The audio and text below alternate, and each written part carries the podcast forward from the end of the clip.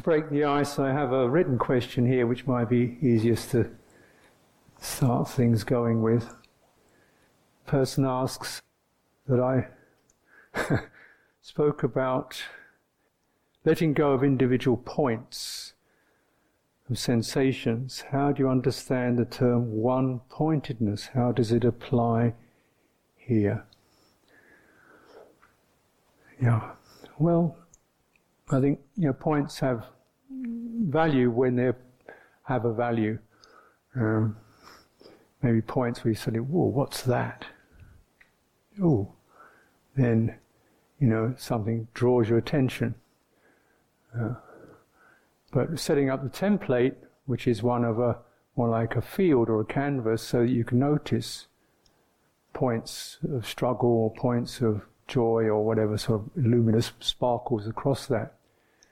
But so and then resolving those hmm, so that as those are resolved, the field becomes pretty stable and steady and this is happy, joyful, and this is samadhi, and like that. Now, the term one pointed, which the person alludes to, is in the Pali is called ekaggata. And where this is used, there's an example where the Buddha says, I was reviewing this and that, struggles of the household life, and, this and that. eventually my mind became one pointed. Therefore, I established, when my mind was one pointed, I established mindfulness. Now, what he meant was one pointed purpose.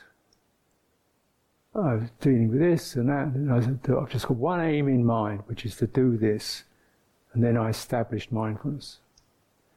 Um, and that's how it's used. So it's really one pointed intention. Uh, one pointed intention rather than one pointed attention. this does mean that the organ is focusing isn't the attention mind, which is called manas, but the in- intention, intention mind, which is called chitta. Right?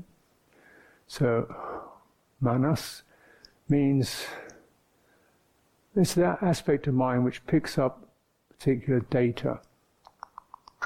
It's, it's, it attends, it attends to the data in the senses, including its own thoughts, picks up particular pieces of data. That's called manasikara the activity of manas. Chitta deals with impulse, intention, being affected and responded. Right? It's called chetana. Ooh. You know, oh, ah, ah. now, the difference between focusing through your chitta than through your manas, placing that important, you really are very clear about what kind of intention you're using how things are affecting you. Yeah. You're really clear about that. What the objects are, not that significant. What the heart is doing, very significant. Yeah. Because this is where the programs and patterns of our psychosomatic domain get established through intention, through this energy running out of the heart. And if anything you'd like to comment on.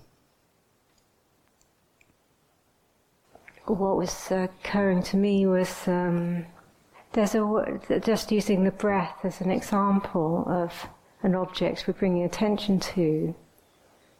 It's like we can place attention on the breath, or we settle into a place where it's almost like the breath comes to us. It's like we receive the experience of the breath. And it's, um, it's a bit more global. And it's like the mind arrives at the capacity to do that. So it's like a like the metaphor of the ship coming into harbour. And uh, one of my, in a similar vein, just thinking about uh, a uh, inquiry. Um, one of my teachers, Ajahn Tejaniya, a Burmese monk, he suggested to the group. He said, "What's the difference between looking and seeing?" So looking is where our mind goes, lands on one object then the next, and seeing is already happening. So when you notice the looking, and it's an analogy for awareness. So I suppose it's different levels of receptivity, would you say? Would you say different qualities of receiving. Yeah, receiving. Energetically, you already stepped back into a, into a stable place, whereas energetically, you're not moving forward. You're staying quite stable and grounded, and let it come to you. And you track what you are experiencing rather than search for something you should be experiencing. Right? And if your, your attention is kept, you know, roughly where the entire body, as it arises for you, whatever your body is for you at this time, you're going to get the breath flow. It won't be necessarily air moving in, that'll be part of it, but it'll be the whole sense of everything, just like we're doing the Qigong the Buddha called the breath the bodily formation. He's referring to prana, the vitality breath, anapanasati, vitality streaming through the embodied experience as you breathe in and out. Vitality streaming through the bodily experience. Right? So we track that, and it's rather nice. Uh, this is rather enjoyable because it's bringing, you know, refreshment and it's cleaning things. It's a happy experience. Uh, so why the Buddha said, "Oh, this is really happy, pleasant experience. I recommend this." Oh, right, happy experience. Focus on oh, not a happy experience. because we're looking in the wrong way at the wrong thing. Uh, so that seeing is that receptive open. Looking is already a compression. Yeah. Can you comment on the widely taught practice of one pointed concentration, please? Well, just to say that the word is used ekaggata and its various derivatives is used. Um, chitte ekaggata is samadhi. So the one-pointed chitta is samadhi. Samadhi is one-pointedness of chitta. One-pointedness of chitta, right? The heart.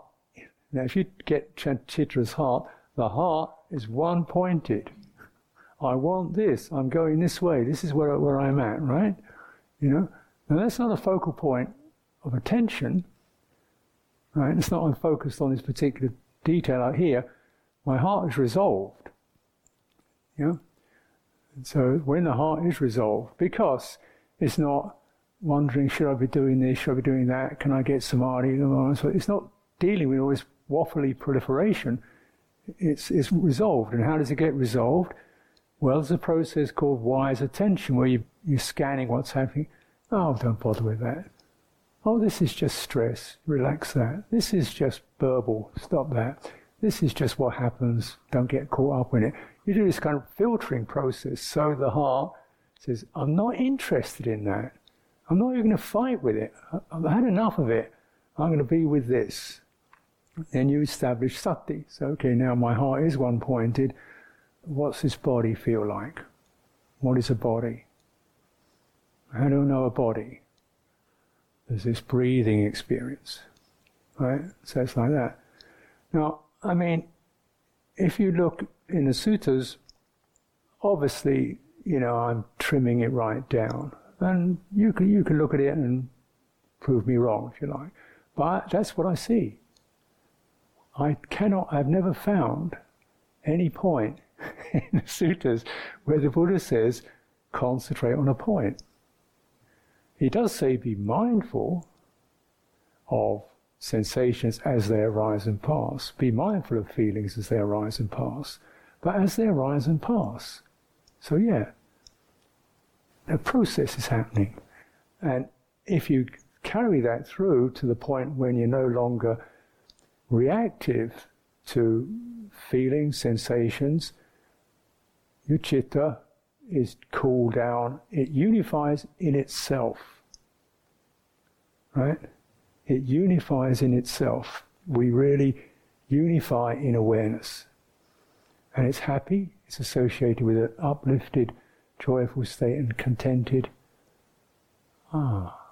And he said this this is more like samadhi. Now, where this other interpretation goes, which I, I'm very familiar with and understand it, and, well, I don't understand it, but I, I know it a lot.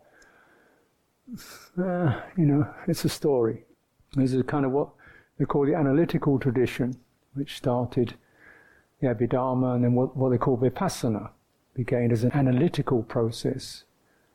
You know, that began sort of 250 BC, roughly. So that's the kind of that's the foundation of that particular analytical process. And that became very dominant.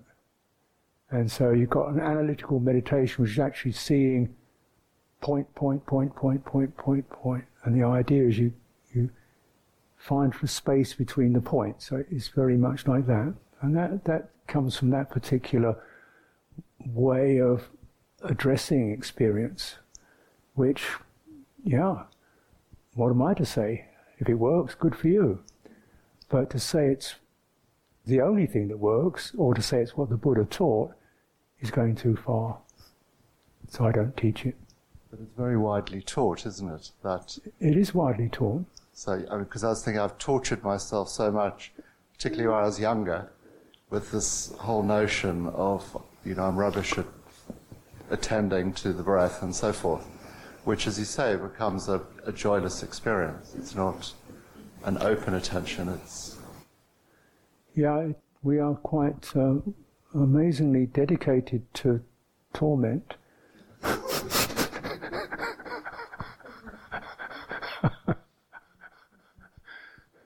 lot of faith, a lot of faith, but uh, you know. That's why I, I teach an alternate approach for people like me who've, who've had enough of it. Don't want to do it anymore. yeah, no, I really like. I mean, it, it's music to my ears. I really like mm-hmm. it, but I, I, suppose it's yeah, that, as I say, that whole sort of strong community that I suppose in that the mindfulness. Yeah which is very much that strong. Yeah, I don't want to underestimate or kind of just dismiss everything, but it is important to get the sense of what analysis can do, which is to say, look, this is how you get stressed out because of that. There's the point. Stop it. you know, you need that. Absolutely. That's, that's, that's discernment. And you need that just to kind of filter through to where you want to be, yeah, and what kind of impulses and energies and attitudes you want to support, because it eventually all comes down to that. You know, our, our minds are scrambled not because of data, but because of our fascination with data. you know, there's as much data as you want to create, but it's our our you know fascination and, and dazzledness with it. Now, if we say, look, I'm not interested. I'll do without, you know, and deal with the kind of uncertainty from an emotional place of steadying and comforting and stabilizing, then you know you can really begin to understand the value of analysis uh, as as that which begins to separate the dross from from the gold. U Tejaniya was very good at actually looking at you know what supports a particular mindset. It's a useful analysis, but it's not focusing on a particular point of sensation, is it? Can I add something? Please. Yeah. What was occurring to me was the uh, way our head uh, has a way of understanding things, or our mind has a way of understanding things, and it's almost when that concurs with a, a sense in our body of knowing as well, and or a sense in our heart of knowing. You know, when you meet something and you there's this recognition, okay, this is doubt. And the recognition is accurate. There's a resonance in the body. Oh yeah, this, this is a, this is true. This this is on point in a way because it's uh, accurate meeting in the moment. So it's uh, feeling those different levels of knowing. It's very helpful, not hmm. just mm. the uh, passing out of this and this and this. I struggle with narratives filled with self limiting beliefs I create in meditation and daily life. Can you help with this, please?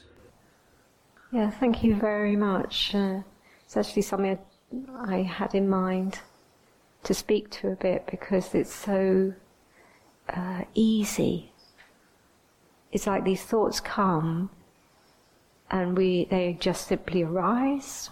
We don't choose them and they they have their effect. You know they create contraction. And uh, so the way I often contemplate this uh, and I I teach retreats on this theme because it's such a prevalent uh, painful territory, and uh, it's sort of named as the inner critic, but not to create a persona out of that, but more to give a frame for that sort of narrative. And the way I, I describe it, it's like uh, an experience happens, like we lose attention so it's simply an experience. And then the narrative uh, makes that wrong. There's a feeling of wrongness. It shouldn't, it shouldn't have been that way. So that's the narrative. It's created this frame. And then it makes it personal. So there's been an experience, and then there's the judgment, and then there's the making it about me and then it all happens in a nanosecond, you know. So, one thing about naming it and recognizing the, the process of it is it makes something that's kind of whispering and insinuating back here, makes it a little more objective. Something that is a learnt it's a sankhara. Basically, it's a it's a uh, pattern, and there's all sorts of reasons for it. And one of the main ones, it's like trying to manage us, and it's a narrative in relationship to who we take ourselves to be. That's trying to help us. it's trying to help us get it right, to motivate us. But as we see it, we see it actually hurts us because uh, it's blaming and criticizing and rejecting, actually. And the reason I teach courses on it is because almost everybody I've met, to be honest, even senior monks and nuns, it's, I mean, you teach on the inner critic, don't you? Oh, I've taught retreats on it, written a book about it. how, how come you know so much about the inner critic? Merciless. You have a spiritual inner critic. Mm. It's got off the worldly stuff. It gets on to, after 30 years, you're still da da da da, you know?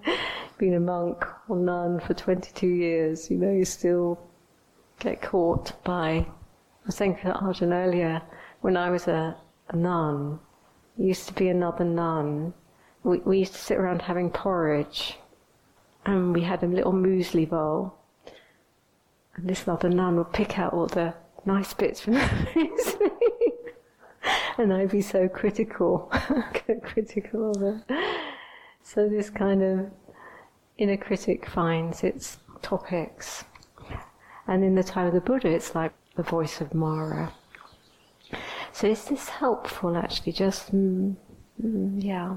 Yeah, no, thank you. Um, it just, uh, I just think I had a small insight just in the lecture this morning when you were discussing narratives and how you are constructing and reconstructing stories for yourself.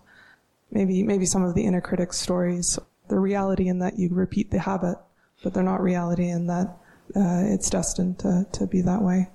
Exactly. So it's true, like, for instance, maybe there's been drowsiness in the mind, but then the second step of blaming and judging and making that per- something that's a personal failing we can see as an add on. And then when we recognize that, we can be curious about drowsiness.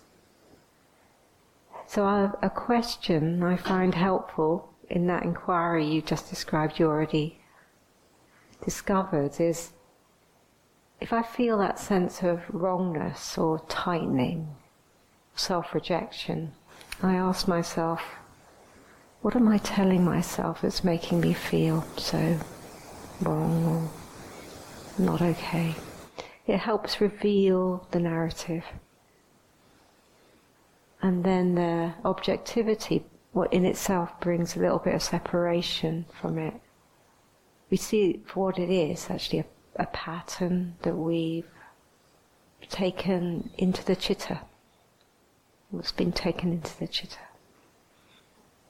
Do you want to add anything? You have to um, just step right back and while you're meditating. Mm. I mean, it's not a question as an answer to it, but that what really are we trying to do here? You know, what really, what really are we trying to do? Mm.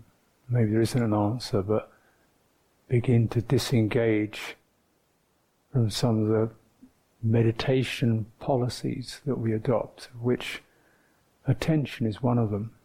Mm. And yeah, attention's part of it. Naturally, it's part of what the mind does. The Buddha says, be attentive, listen up, wake up, obviously. That's a state of wakefulness. It's not an object seeking mission. A state of wakefulness. Recognizing everything we incline towards is going to have an effect. Be careful. Right? Sama sankappa. Where are you coming from? A mind of goodwill, a mind that's non judgmental, a mind that knows about letting go. Samasankappa, non cruelty, empathic, non withdrawal of empathy. Yeah. Cruelty means I withdraw empathy. Violence means I force. No violence, no callousness, no harshness, no judgment. Renunciation. Learn how to filter off what you don't need. Right? This is what we're doing, or this is what the Buddha sets up, samasankappa. Yeah? And so, so we just, just start sweeping around your experience with that kind of intention. Yeah. To others, to this, no force, no judgment, Filter out what you don't need. And if you do find, because of karma, habits, there is force, there is judgment, right? There is that, then that particular quality is to be sensed. Where's it happening? Is a question, no answer. Okay, try it again. Where's it happening? It's a stirring, it's a tightening, it's an agitation, it's a fearfulness of getting it wrong. It's I've got to. There's where you bring the goodwill There's where you bring the goodwill in. You know? There's where you bring the loving kindness in. You know? Our life is a continual failure. in many respects, mine is, you know, always forgetting things, dropping things, missing trains, bungling this, that, and the other. You know, it's, it's the ability to manage data. In my, my mind is getting less and less, not more and more. I don't care.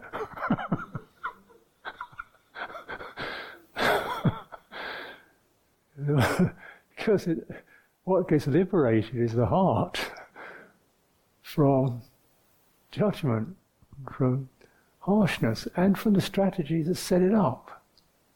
You know, you should, you've got to get this, you've got to get that, you should be, no, just back off. Those strategies, right? When they arise, that's yourself. That's your self structure. You know, as I was saying this morning, you know, you're going to find it, but you won't, won't recognize it. You won't recognize it. You'll think, oh, my mind doesn't operate properly. No, it means your self structure is critical. yeah. And we read a lot of it. Right? You know, it's not like, I mean, surely self criticism is what we meet. Feeling of inadequacy is what we meet. Right? Could be better. It's written all over me. Well, that's that's structured in. Who's it talking about? Do I have to continually invest in my failure?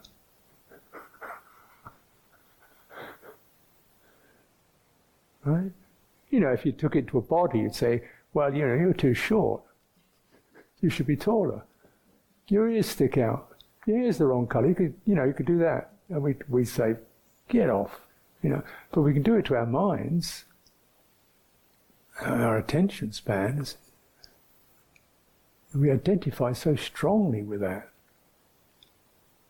Because, particularly in this, you know, mainstream culture, that's kind of what we're doing from the age of three.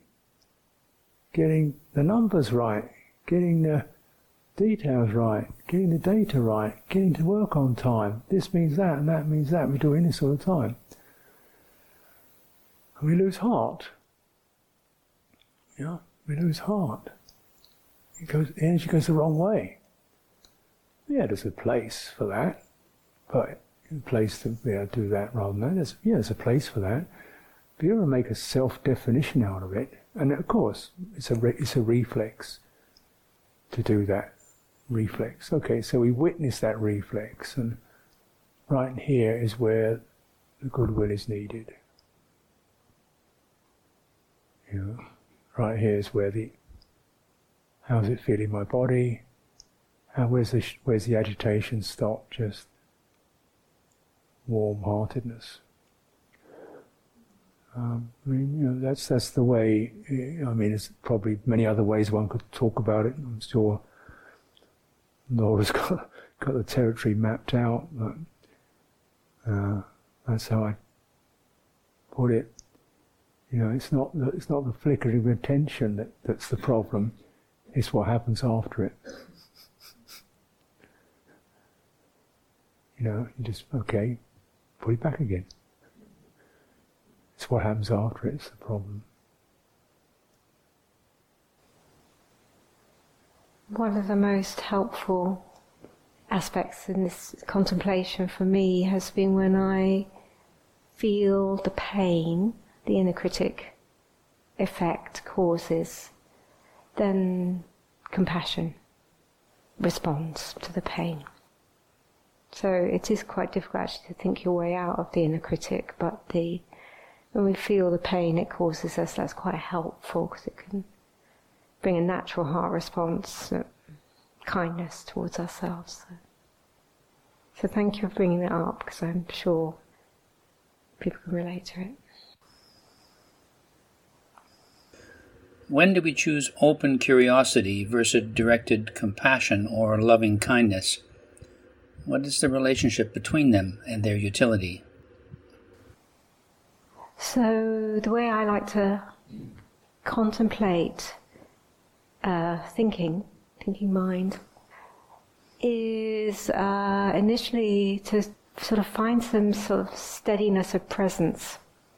So, what I do is I let's say if the mind's really chattery, uh, shift my attention from the what I'm thinking about to the feeling tone of the thinking, and sort of just make space and connect to what's the energy of this mind, and just being present to that. A space comes. There's a sort of being with and in connection, but not subsumed in it. And then, if there's something key that's a, a more core pull, or more core something that needs to be heard more deeply, another layer, if you like, usually becomes apparent. You could almost say it's a bit like the sound bite in the chatter. Or it's like uh, you can feel the underlying agitation and then you might feel, oh yeah, there's something in my heart and fear, there's some fear. And then you connect to the fear, oh, actually it's a little bit of excitement and joy, and it's also a little bit scared. So it's like you come closer to to what's what's um, so if you if you like the chitta, this quality of the heart mind, this chitta field it's like we can feel how it gets taken in particular movements. And then you, as you feel those, in that feeling and meeting, intuitively, sometimes the response or the way of meeting this a little bit more fully than we've met it before becomes apparent. It's like that. So, in a simple way, you could say it's about connection. But if we just stay on that again analytic level, we don't necessarily deepen that connection. So that sort of receiving it beyond what I already know about it in a way. It's a kind of nice analogy. And yeah, again, I think it's this sense like Ajahn's been talking about purpose. What's the purpose? Because it's so easy to get a bit like it's a project, you know, this whole process. I like to think it, I like to feel it as a it's more about really understand, deepening the understanding of the heart, mind, body, experiential understanding of it. Not so much what we're experiencing, but how we're experiencing. I was thinking earlier, Buddha-to-be gave this beautiful metaphor. He asked, what kind of quality of, I can't remember correct me if I don't quote this properly, but what kind of quality of mind is needed at this point? It's just the night of his enlightenment endeavor.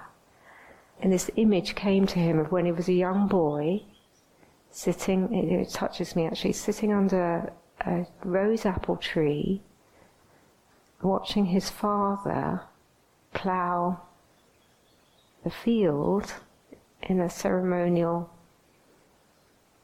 activity. So it's with this person he's close to, he's sitting in this uh, scene. He sets this scene. So it's, uh, it's more like this chitta quality of um, feeling safe, feeling innocent, feeling open. Yeah.